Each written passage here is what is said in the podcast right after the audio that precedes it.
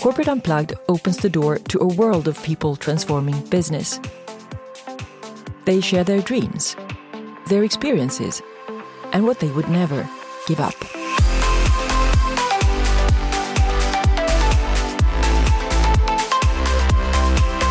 So I'm so glad to have Eric Edmeades here with me. Welcome to my podcast, Eric. Good to be back. We met in March, as you know, in freezing Stockholm, and I did a short podcast interview. And now we are here in, or at least you are, in shorts and t-shirt, in this pleasant island of Sardinia. So ready to dive deeper into your world. But first, for those of you who don't know of Eric, a brief intro. Eric is an author, serial entrepreneur, and international business speaker. He has shared the stage with people like Tony Robbins, Sir Richard Branson, and Bill Clinton. Eric has owned businesses in a variety of industries, ranging from mobile computing to Hollywood special effects, where he worked on Hollywood blockbusters like Avatar and movies like The Pirates of the Caribbean. And today he's working with entrepreneurs and business owners from all over the world to inspire and empower them to achieve their full potential. So, Eric, you've spent so many years launching, buying, selling, turning around businesses in so many countries. I know that you've logged 10,000 hours on stage and have spoken in 20 countries or so around the world. And you speak about business and you speak about health and wellness, and you also have a third topic relationships. So I gather it's quite an unusual combination of topics. You don't you don't mix them all together, of course, but still to be on top of those and have something you know truly to give, it's an unusual combination. So how come? And in general, I just want to ask, you know, who is Eric Edmeades for? You know, it's an interesting question because each of the things that I speak about just are born out of my own curiosities. And it's weird, like you can say you don't mix them all, but in a very real sense, I feel like you do. You know, it's uh, the person who doesn't work on their relationship but only works on their business, you know, you can tell what kind of relationship they have. So uh, I think all it really is for me is the way I really think about it is I just, I'm really curious about life. And so, you know, at, at different times in my life, different things have become more prevalent or more pressing. And then I've, you know, applied my curiosity to that specific thing. And the one thread I think that's continued through all of them is this is the human condition. It's like, you know, why is it that in this unbelievable time of technology and social growth and, and freedom, why are people so unhappy? Because that, that really amazes me. Like, I'm shocked at the number of people who are on antidepressants or behavior modifying drugs or having to seek out therapy or why are we as a people so unhappy when when we have such a huge amount of personal liberty and I think that all of the topics that I'm interested in are really about trying to close that gap. Mm. And my just personal reflection on that is in general self-love because in a way if you if you have that then you have something also to give and you can also understand yourself better so if you come from that place whatever you do in life it's it's somehow much easier uh, and you get an automatic more more of a flow to mm. life right i think it's kind of interesting that in a historical sense our ancestors many many generations back their social connections, their, their social status was completely important, not only to their enjoyment of life, but also even to their very survival of life. And so I think one of the things that happens to us is that we have an internal governor, an internal set of rules that says we must behave this way, we must do this, we must behave this way to fit into what we believe to be the cultural acceptance. Mm. And a lot of those rules are actually making us unhappy, and many of them aren't even real.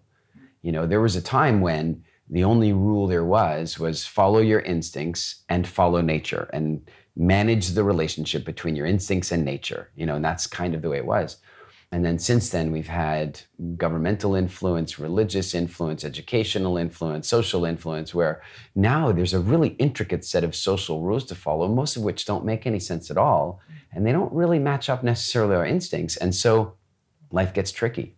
Here, eh, here's a great example. Like three generations ago, how much choice did our grandparents have about what they would be when they grow up? Like, yeah, they didn't really have a lot of choice. It was like they were born, and if their dad owned a hardware store, then they were gonna. My grandfather was an orthopedic surgeon, and so his son was an orthopedic surgeon. And I think they fully expected that his son would be too. It was kind of like that. And then in the next generation, like my parents' generation, there was a tiny little bit more choice, but not enough. And what I mean is that in my father's case, he would have given the ability to follow his own passions, he would have been in, in the natural sciences. Instead, his parents knew that he should be a lawyer, so he went to law school. And then in my generation, my parents are like, well, it's up to you. We wouldn't want to project upon you what you should grow up." And now, and now, in with my kids, I'm like, "You can be anything." But the one problem is, when you have no choice, there's nothing to miss out on. When you have two choices, there's this idea that you might choose the wrong thing. And now, now look how we're messing up our kids. You could be anything. You could be a rock star, you could be an astronaut, you could be an entrepreneur, you could be a whatever.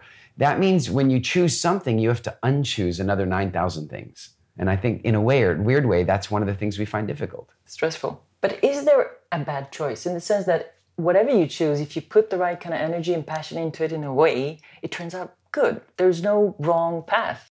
I think that's one of the great answers. I really do. I, I was trying to figure out why I would often feel so tired and drained when I was making a big decision. Like, it's not like I'm lifting weight, it's not like I'm running around the block. You know, why is a big decision so enervating? Why does it take so much energy?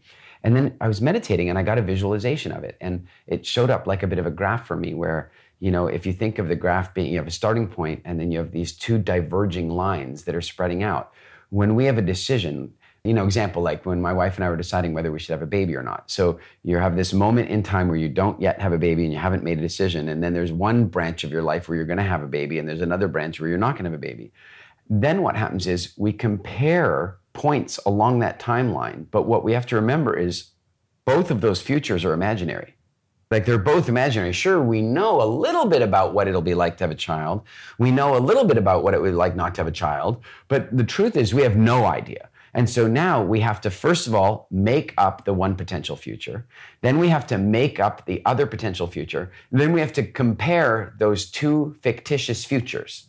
And then we compare them like if my wife and I are deciding, you know, should we have a baby?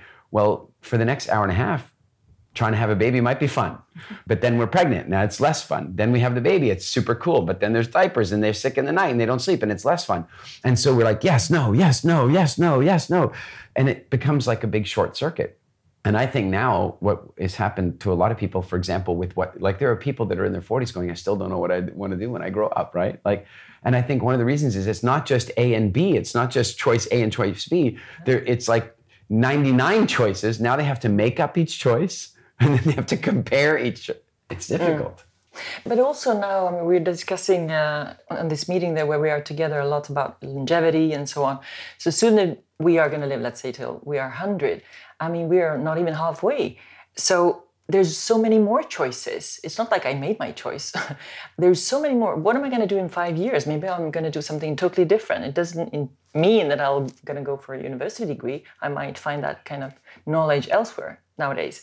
Yeah. So there's so many more deep kind of, if you like, choices to make for everybody above it's, 40, 50. You're right, but we're also more equipped to make them.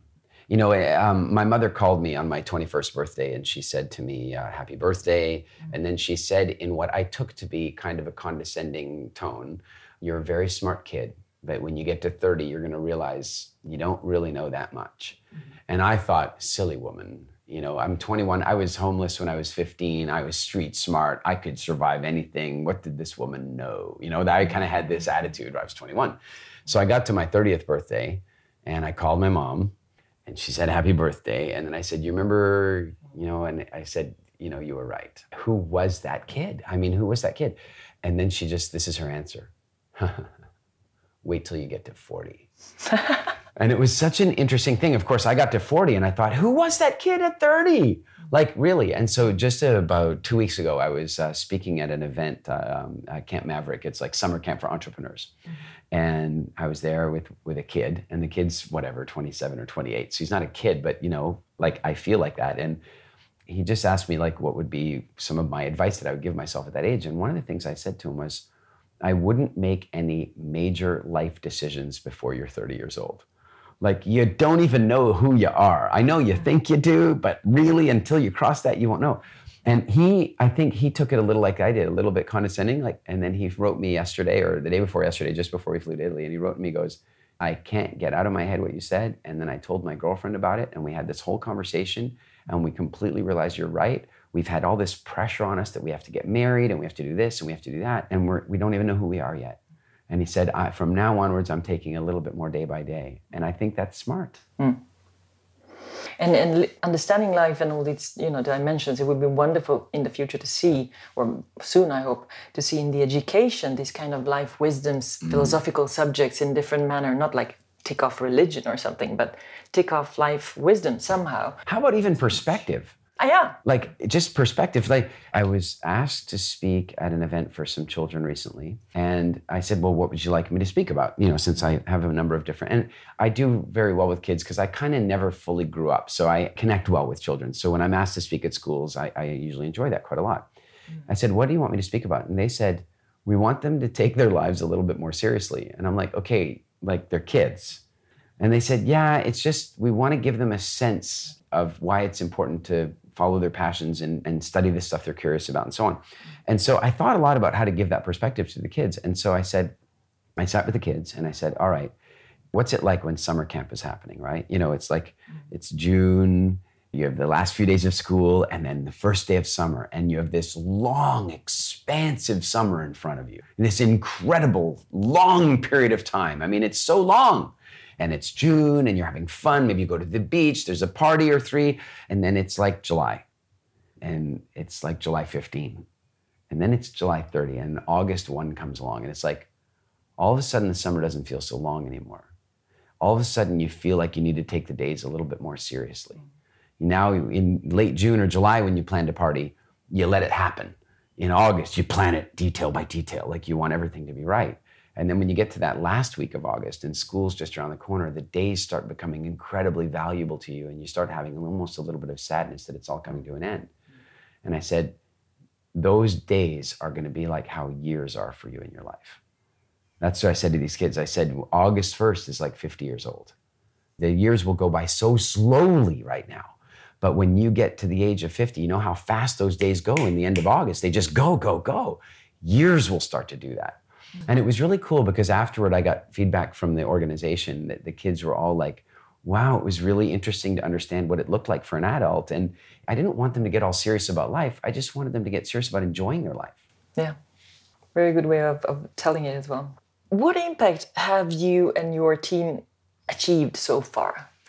I'm thinking there is business freedom, there is this wild, get WildFit, etc., and many other things that you are doing. But on a bigger level, what do you feel that you've so far achieved?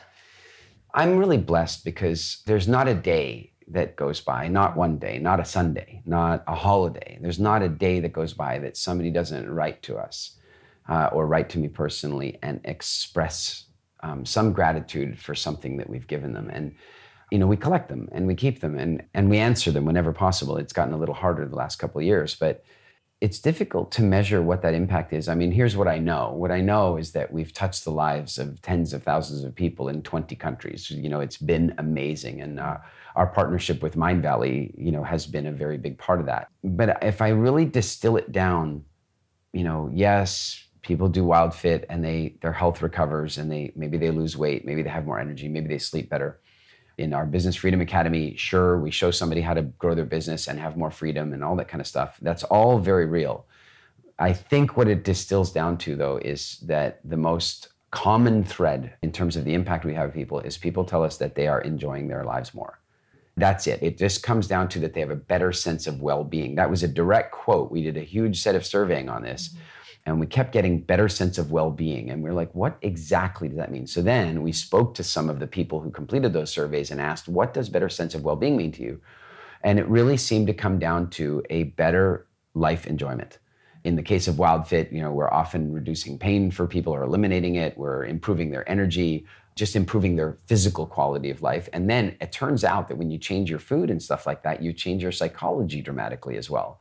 Mm. You change it in terms of because the work we do with WildFit is so much about internal dialogue, they begin to realize how to master their own decision making, not just about food, but about everything. But then the other side of it is when they start putting really productive nutrition into their body, their thoughts clean up. It's hard to have really positive thoughts when you're putting really negative food in your body, when you're putting yucky sugars and cloggy stuff and bad quality fat. I mean, what are thoughts? They're electrical impulses. So if you put all this garbage in there that interferes with electrical impulse, no wonder we're having, let's call them low frequency thoughts. this better sense of well-being thing is a big and then of course from our business clients we get the same thing they're like yeah you know it's funny when i first did your program i thought it was all about the money and i i wanted more profits and that kind of stuff in the end i got that but now what i really have is i spend time with my family I smile. The wrinkles on my face look different than they did six months ago. They're pointing up, not down. You know, it's that kind of stuff. So that impact is really, really means a great deal to me. Mm. The thing about wrinkles is really true. It happened to me. I see photos of myself like three, four years ago when I was, you know, in different kind of corporate stressful situations and so on, probably 15 hours a day without understanding I had this, you know, the line in between yeah. the eyebrows. Now I don't have that. I have other wrinkles, but not there. you're, you're, you're really like you have a, such a gorgeous. You know, I'll tell you. You know, I don't do every podcast interview that comes along these days. I did for years, and then you just get to a point you don't have time. And certainly when I've done one with somebody, I generally, you know, why do another one, right? But I immediately got from you before we even met that, that your energy was wonderful because we wear our energy on our faces. Mm, mm. So. Thank you. Thank you so much. I'm thinking about this, you know, that what create great results in any area of our lives. From my perspective, it comes from this ability to like dance with fear, you could say, and, and also good habits. But what do you do with fear if it arises sometime in your life? I have this general belief that fear about the future has a direct and proportional relationship to guilt, anger, resentment about the past. So, in a very real sense, if the road has been bumpy so far, I imagine the road will continue to be bumpy. And so, what I've really noticed in my life is that as I was able to clean up my past, really like reassess the meanings of the events of my past. I got to a place where I, I don't have any anger or fear or resentment or I feel good about my past. I'm grateful. I mean, I had some there are events that took place in my life that I would like use violence to defend my children against, and yet I am grateful for them. It's the weird dichotomy of parenting, right? So as a consequence, I don't really approach life with a great deal of fear because like when really bad quote marks, you have to use air quotes for that one. Mm-hmm. When really bad things happen, even when I'm not enjoying it, even in the moment that I'm going, oh, I'd rather it wasn't this way, I have faith that it's serving me, that it's happening for me and not to me, you know. And I just, and so I don't generally face a great deal of fear the one that I have bumped into more recently, you know, it's uh, it kind of comes out of that Marianne Williamson quote, the one that's often credited to Nelson Mandela. It's like our deepest fear is not that we're inadequate; it's that we're powerful beyond measure. And I have noticed myself bumping up against that because the growth of our business has been so phenomenal over the last two or three years that, you know, three years ago I might bump into a fan in a public place occasionally in the odd city where I've done a lot of work you know, if I was in Oslo or Stockholm where I've spent a huge amount of time, I might bump into a fan or a client or what have you. Now it's absolutely routine. It's changed so much about the way my life is. And then it's really had me question like when I start to feel like, oh, I'd rather just sit and watch a movie with my wife. I feel this feeling of no, you, you have lives to change. And I start feeling that pressure. And I, I sometimes feel a bit of fear about that. Like it's like, how much do I really want to achieve? And, and then creating that balance between that feeling, that misguided hero complex and the love of helping and supporting other people and wanting to actually enjoy my time, wanting to be with my family, wanting to. I'll give you such a great example. The other day I was on a conference call, well, a phone call with the president of our company, Andrea, and I'm on the beach because I live on the beach and I have earphones in. And the way the tide is right now is it's taking the sand away. And so there's like a little like three foot cliff of sand and the wind blows it and it looks gorgeous. And I sat down, I'm on the phone with her. We're on the phone for an hour and a half. And I sat down and I carved out this huge Egyptology, you know, pyramids and then pillars and a sphinx and all this stuff because I used to build sandcastles all the time. And here I am on this meeting carving this out and going, wow, I haven't done this in a year. That's not who I am. And so sometimes I bump into a bit of fear about that balance between doing purely selfish, mm, for me moment stuff versus feeling a social responsibility to go out and help. But I guess living in the Dominican Republic is helping a little bit because you're in such an environment where yeah. nature is you are in nature all the time somehow that at least uh, whenever you have a little occasion uh, you're going to use it but i somehow understand also that dimension that you you seem to be very gifted in terms of communicating and touching base with people on a heart level. and then you have this innate kind of responsibility to use that for a good purpose. And you are. But that's why it's probably difficult to just kind of take one step back and, and relax a little bit just yeah. for your own reasons. Yeah. It's sometimes born out of what I, I sometimes think of as like an overactive empathy or like overdeveloped empathy because what happens is that very often if I'm sitting with somebody and they're in pain, yeah. like I, I, noticed it with the first time when I was about 12 or 13 years old, a kid mm-hmm. fell off one of the rides in the playground and bit through their tongue. And I, I physically felt the pain in my body. Like I physically felt the pain in my body and I couldn't understand that.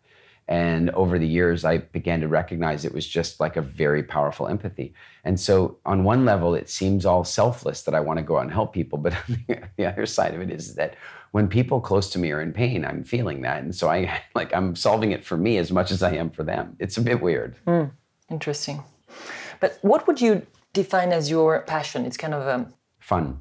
Fun. I'm a hedonist. I, I really like I look at all projects, like when people come and bring projects to me. I, a podcast is a really good example. When I get asked to do a podcast, I, you know, the normal questions, if you're in this space, you know, you're an author, you're a speaker, the normal questions are, how many viewers do they have? How many ratings do they have? How many this do they have? Yes, my team does that. They do. They go out and ask those questions. My bigger question is, is it going to be fun? Because like I don't want to sit and like I've I've had a few interviews where I'm like, wow, get me out of here. Like eh, very few of them.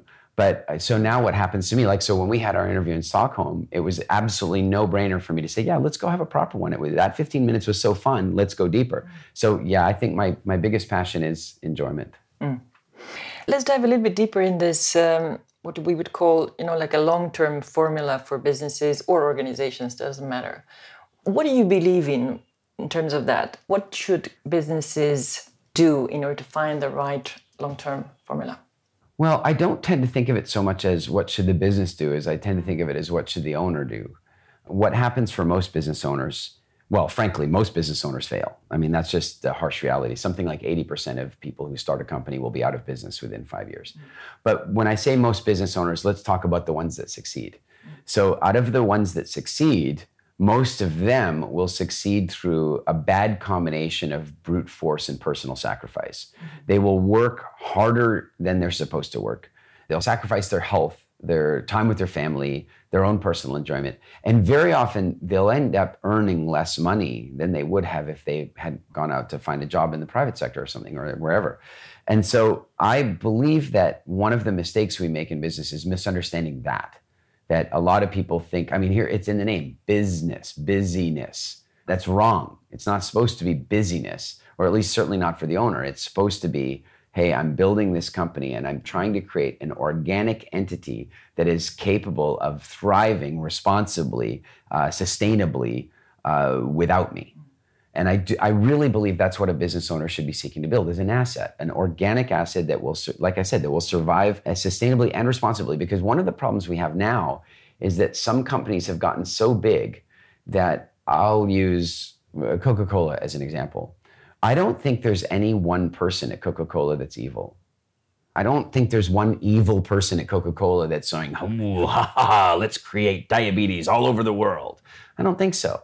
I think instead, the company has become this organic entity that is feeding its shareholders profitability, and its job is to do that. And so now it does that at the cost of people. It does that at the cost of our health. It does that at the cost of our physical existence. So I really think that what should be happening now is a much more conscious style of business building where a business owner says, I'm building something. I want it to be standalone one day. I want it to be able to operate without me, but I want it to be sustainable. I want it to be responsible. And I mean sustainable in the sense of as a business, I want it to be sustainable. And environmentally, I want it to be sustainable. And sociologically, I want it to be sustainable. I want it to support society and not damage it. So I think if we started looking at the beginning when we create a business, if we started looking at it that way, we'd make a whole lot of decisions differently in the early days. Mm. And what do you think is the way to get the best out of people in the sense that many people have roles where they use maybe 30, 40% of their capacity, talents, interests, or whatever? How do you get that blueprint feeling for people to stimulate them and, and to really get the most out of them? I think there's two principles that I really rely on in this. The one is identifying people's strengths. You know, so really taking a look and saying, what is this person's innate strength? And then creating an environment where they get to use that innate strength. What'll happen very often in the business world or in the corporate world is you'll say, for example, have a very good salesperson. And they're they're a very good salesperson because perhaps they're quite extroverted, outgoing, they've got a good empathy, so they can connect with people nicely. Uh, they're social, they're good for what they're doing. Now, what'll happen is, is that at some point in time, that salesperson's going to want a promotion. It's just the human condition to want to see some improvement. You know, so you give them a promotion. Well, what's the next job? The next job is sales manager. But sales manager is like paperwork. You know, it's sitting in an office, it's less social. And so now that person's going to get put into a job that their innate talents, innate skills aren't as applicable potentially. And so consequently, they're either going to fail at that job or they're going to succeed at it, but not enjoy it, which means they're ultimately going to fail at it anyway. So what I would do instead is say, take a look and say, all right, if I know that my salespeople are eventually going to want a promotion, then what I need to do is create a career path that matches their path right? So again, in this case, I would take the salesperson and say, "Wow, you're such a great salesperson. What I'd like to do is I'd like to make you into a field sales manager." And so your job really isn't going to change a great deal, except that you're going to have a team of salespeople that work with you. And sometimes they go with you on your appointments, and then you're going to train them to go and and so your job is going to be largely the way it was before. But here are the big differences: more pay, more perks, a personal assistant to do all your paperwork for you, and a team of salespeople that you're going to earn some, you know, override from. Now you've taken that person and promoted them into a job that fits their innate talents. So that's the first thing is in my opinion is trying to construct career paths for people, long-term career paths that don't have these big skill shift speed bumps that really allow them to develop. Then the second thing is is not getting trapped by that and stimulating people to stretch their comfort zones is stimulating them to be willing to branch out and try because very often people have desires to do things and abilities to do things, but their self esteem is not high enough for them to see that they could be doing that thing. And so, as a business owner or as a manager, or frankly, as a parent, one of my jobs, I believe, is to help people develop that self esteem so that they can see their best potential. And how did you develop your self esteem? it was a journey. I mean, I and it's it's a continuing journey. I find myself. I just had lunch with our team now. You know, we were just sitting talking, and Andrea says to me, you know, well, what do you want with this project? How do you want this to go? And I said, oh, Andrea, you know me. I vacillate between delusions of incredible grandeur and then low self-esteem. Like I, like I just, you know, I bounce between these things. But of course, my version of low self-esteem today compared to my version of low self-esteem when I was 20 is a different thing.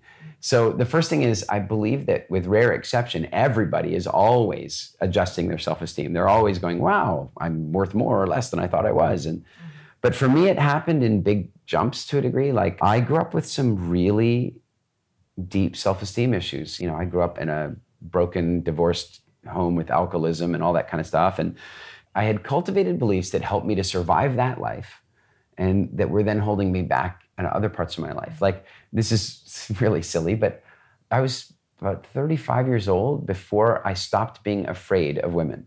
And the more attractive in my model of the world, whatever attractive means, but the more attractive, the more afraid I would have been. I'll be really clear. If you met me at 28 years old, the odds of me sitting here comfortably just chatting away with you, I would have been having a hard time breathing. Like I, I just, I was like that. I was just, I had this horrible self-esteem about myself, and that corresponded to a fear. And one day I was sitting with with a friend, and the friend just asked me a bunch of questions, and like a really good coach, allowed me to see the fallacy. You know, allowed me to see that how wrong my limiting beliefs were, and how my self-assessment was so incorrect. And I saw it in a moment. I had tears streaming down my face. It was like a really bizarre moment. And it wasn't like it fixed it instantly, but it began fixing it instantly.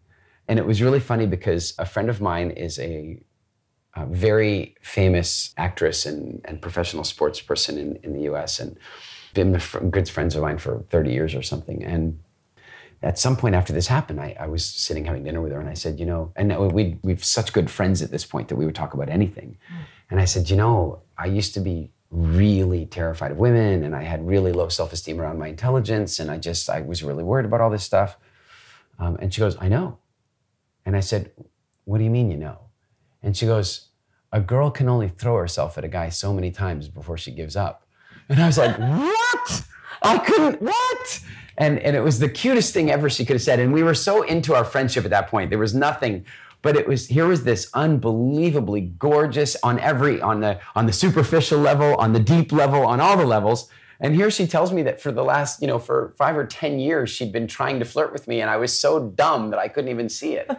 and it, so it was kind of cute. Anyway, that's kind of where it started to recover for me. And then since then, it's just been a matter of, I started meditating when I was probably 12 or 13 years old. I didn't call it meditation, but, you know, I had developed these, uh, you know, in school, you might have called it daydreaming, I guess. But but now I do really deep self assessment. Like when I feel doubts come up in my world, I immediately ask, is that really true? Is that really true? Is that really true? Because you know what? The vast majority of the time, in my experience, for me, my clients, when they bump into doubts about their ability, uh, you know, when they bump into doubts about their, their goals, in 99% of the time, those doubts are not real. And sometimes it just takes a really deep, like, is that really true? Is it really true? What else could be true? And I know that once uh, you, you were also terrified of this public speaking. Great example. And now you you recognize as one of the best inspirational speakers in the world. I mean, that's a big jump. It's a jump. It's a, it's. you know, I, the speaking thing is exactly related to this. You see, when somebody's struggling with self esteem, they don't even know what it's holding them back from. They don't even know. Like, because uh, the way my wife and I often talk about it is, is that it's almost like we have these membranes around us that prevent us from seeing the universe or seeing the world in a certain way. So in my case, the self-esteem stuff that I was having would not allow me to see the opportunities there were for me to become this or for me to do this or that because my self-esteem would say, well, I'm just not that kind of person. I couldn't do that. And so shortly after I went through that first sort of self-esteem explosion, I was like, oh my God, this is not what I thought at all. You know, I, I was walking around believing that I was ugly, stupid. And logically, I could tell you, no, I, I mean, I'm not, look, I'm not George Clooney over here, but I got that girls were coming up and talking to me, and I got that I wasn't stupid, but yet I had these beliefs in here. And the minute I let them go, immediately it starts being, now when you ask the question, what do you want to do when you grow up? Changes you suddenly go, well, now if this is the story, maybe I could do this and this and this. And that's when speaking started coming up for me. And here's the real joke of it I feel like if somebody isn't afraid of speaking, there's only two types of people that aren't afraid of speaking.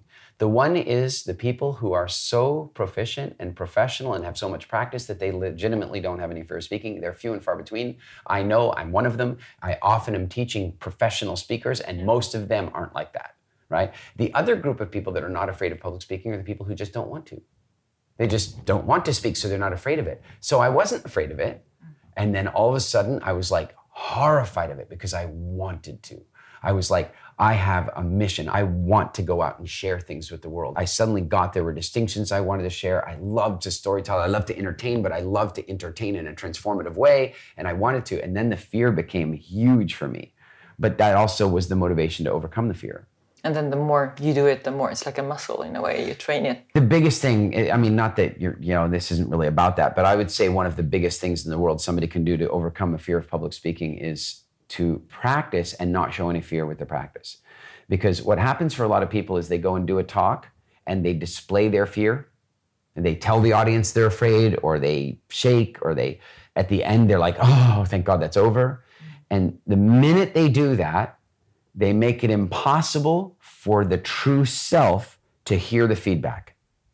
So somebody goes on stage, they do a great talk, they show their nerves. Now people walk up and go, Oh my God, your talk was so good. I loved it. And in their head, they're going, No, you're just saying that. You're just saying that. Mm-hmm. And so, you know, my what I've found with so many of my clients is just teach them how to walk up on stage strong and act strong even if they're not feeling it. And now when they get the feedback, they go, oh my God, it must be true. And it really changes things exponentially quickly. Mm.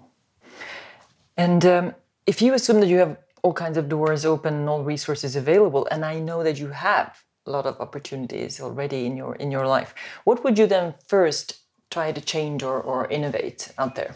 Food. Mm. The food manufacturing industry, the governmental regulatory mess up around food needs to be fixed. And the diet industry itself. I mean, the diet industry is largely preying upon victims of the food manufacturing industry. And then let's add the pharmaceutical industry on all this. It's an awful loop of profit seeking at the cost of people's quality of life. And that breaks my heart. And then on top of that, this is something that became very clear to us at WildFit. When we first started WildFit, we really thought it was just about health transformation. We just thought it's about helping people have more energy, maybe lose weight, maybe gain weight, maybe sleep better, you know. Uh, but what really blew us away is the number of clients that were reporting to us that they simply were happier, that they simply were happier. And so I am now very much of the opinion that any psychotherapy, any coaching work, any of that stuff is absolutely wasted if you don't first deal with the nutrition. Because our food definitely affects our thoughts. So when somebody is eating bad food or food that's not so supportive, if they're malnourished, you know, and this is the problem in the Western world right now, is that people are the wrong combination of starving to death through malnourishment. In other words, they're not getting a lot of the vitamins, minerals, and fats and so on that they need. And then equally, they're overfed on unbelievably bad food. And so that affects their thoughts. And the joke is it's a terrible feedback loop because eating that way makes them feel yucky. And then they believe that the way to not feel yucky anymore is to go and eat some ice cream or a chocolate bar or something like that. And it creates a feedback loop. So I think if I were starting my own country, and I had my I found a huge island somewhere in the and I had people moving there. The first thing I would do is make absolutely sure that the food supply was functional. I think, for example, it would be a lot easier for us to solve the great problems of today, this the major problems of today, if the world was well nourished. And I don't mean well fed, I mean well nourished. Unfortunately, it's not like that currently. We're working on it. what is your next thing apart from everything you do already now in order to reach that goal? So, this isn't really a secret, but there are aspects of it that are a secret. So, I'll tell you what I can. You might be familiar with the movie Jaws. And uh, the guy who wrote the original book, Peter Benchley, was very deeply regretful about writing that book because basically he wrote a book because it was a good story. It got made into a movie. And as a result of that movie, people started killing sharks and killing sharks like everywhere. So, you know, he, in a sense, killed millions of sharks. I mean, he may not have wanted to kill them. He may not even have hated sharks when he wrote the book. He just wrote a great thriller. But the net effect of that book was that it ended up killing millions of sharks. Then the other thing that always fascinated me was the War of the Worlds. Now, when the War of the Worlds, when Orson Welles read the War of the Worlds out on the radio, you probably remember the story people believed it was real, that the aliens were really invading. People were packing their suitcases. Like, those two things have always messed with my mind because it's made me wonder. It's made me wonder if I couldn't come up with a film that would do the same thing, but for the environment. You know, that people would walk out of the cinema and they would be like different. In the way that you took these people that didn't hate sharks and now they want to kill sharks, what if I could create a project like that where people would walk out and go, "No, I won't buy that plastic anymore. I just won't. I just won't." And I believe that I've done that. And so we're in development, you know, in early stage development of that project, you know, with a like a documentary or no, like no, a, film feature film. film. Okay. A, a feature film that it's subversive. The idea is that people go there for the enjoyment of a feature film and they walk out feeling differently. They walk out wanting an electric car. They walk out wanting an electric car that has their batteries made ethically for a change. Yeah, so that's I'm Mm-hmm. very excited about that at the moment. I've been around the feature world, the, the movie kind of space well enough to know that Mm-hmm. it's a long shot in so many ways. But when I've gone through the project with people, the, the right people, we've had the right reaction. It, it seems like we might be onto something. And frankly, I'm generally an optimist, but I'm not an optimist when it comes to our biosphere. You know, everybody goes, we should save the planet. The planet doesn't need saving. The planet's going to keep rotating around the sun for millions of years. But the thin blue layer that we live in around the outside, that is in trouble. And I, most days, don't feel like humans have it in us to fix it. I just don't. And so when I came up with this concept, I thought, okay, maybe there's a way to stimulate the average person to want to actually make a change and not just be a theoretical environmentalist. Great. Thanks for sharing that piece of project.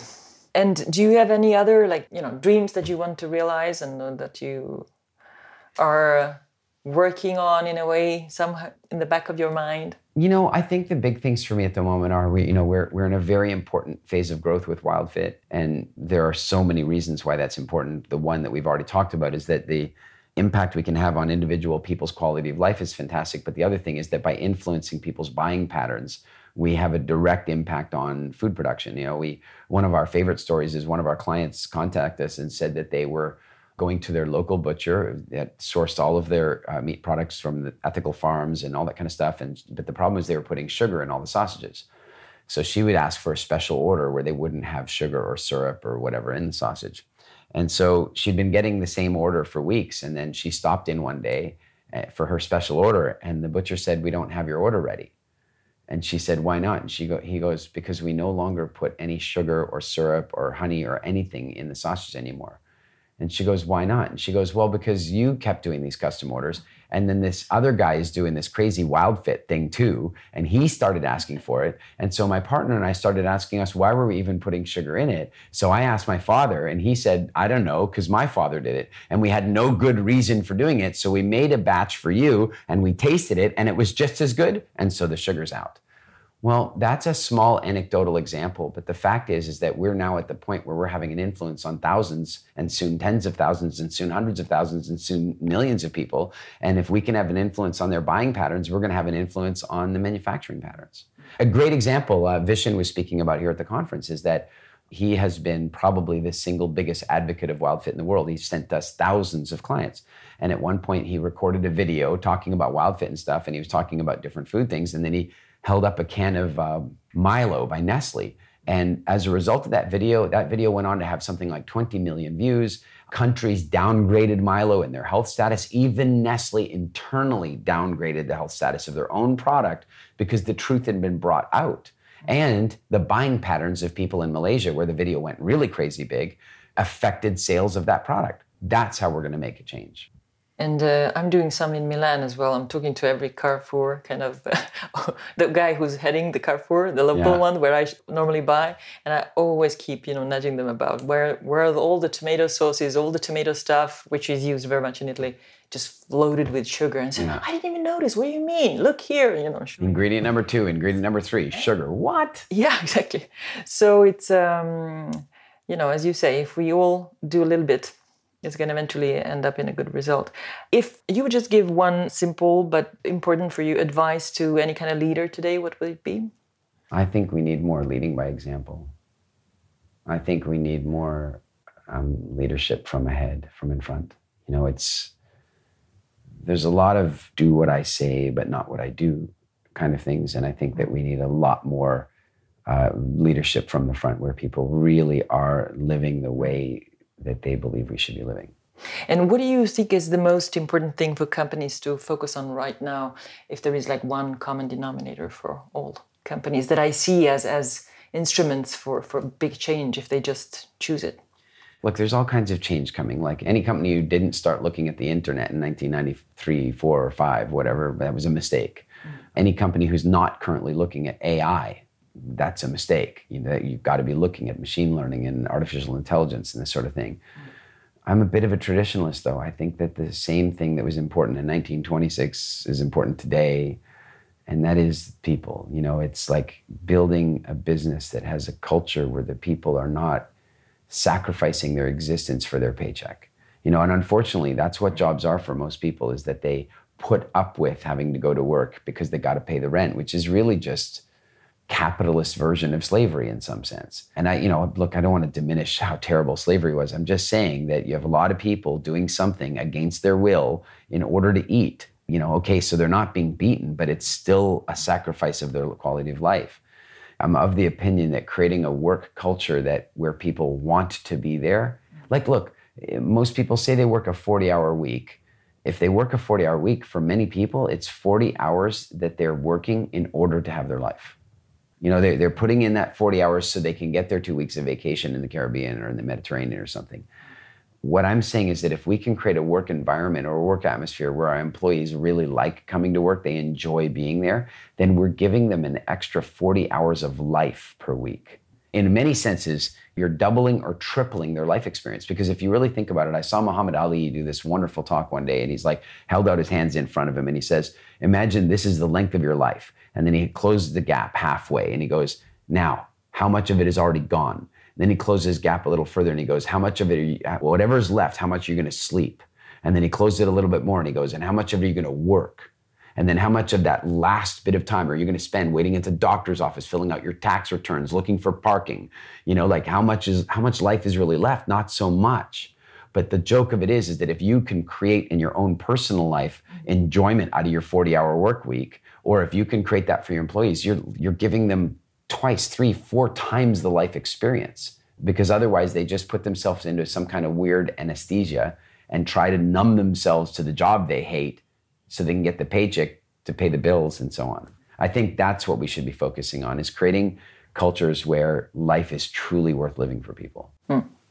And totally change, obviously, the the uh, obsolete, you know, re- retirement systems and pension systems and yeah. all, all, that we had. Because assuming that we are going to live until 100, I mean, we're going to work until we can, right? Yeah. So the final question, Eric, is the what do you think the world needs most at this time? you know, we just lost the last male northern white rhino. You know, they're talking about another species gone. And um, what the world really needs right now is perspective. There are some days where I feel absolutely pessimistic about our ability to turn anything around, and we may as well just give up because we're going to create an, an environment that is unsustainable that we won't be able to live in, and we're going to create our own extinction. Like it just seems clear to me that we aren't, that it's not correctable. And then every now and again, something comes along and I go, wow, it is correctable. You know, like Elon Musk. A guy like Elon Musk makes me believe we can make change. I'll give you another example McDonald's. Like, I am no fan of McDonald's as a company. I, I put that in the same category. I don't think there's any one evil person at McDonald's, but I do regard the company as evil fundamentally. But you know what? They used to wrap up all their burgers and things in styrofoam. And for one reason or another, they switched that. And when they switched that, if I thought if even they would switch it, well, then we have a chance.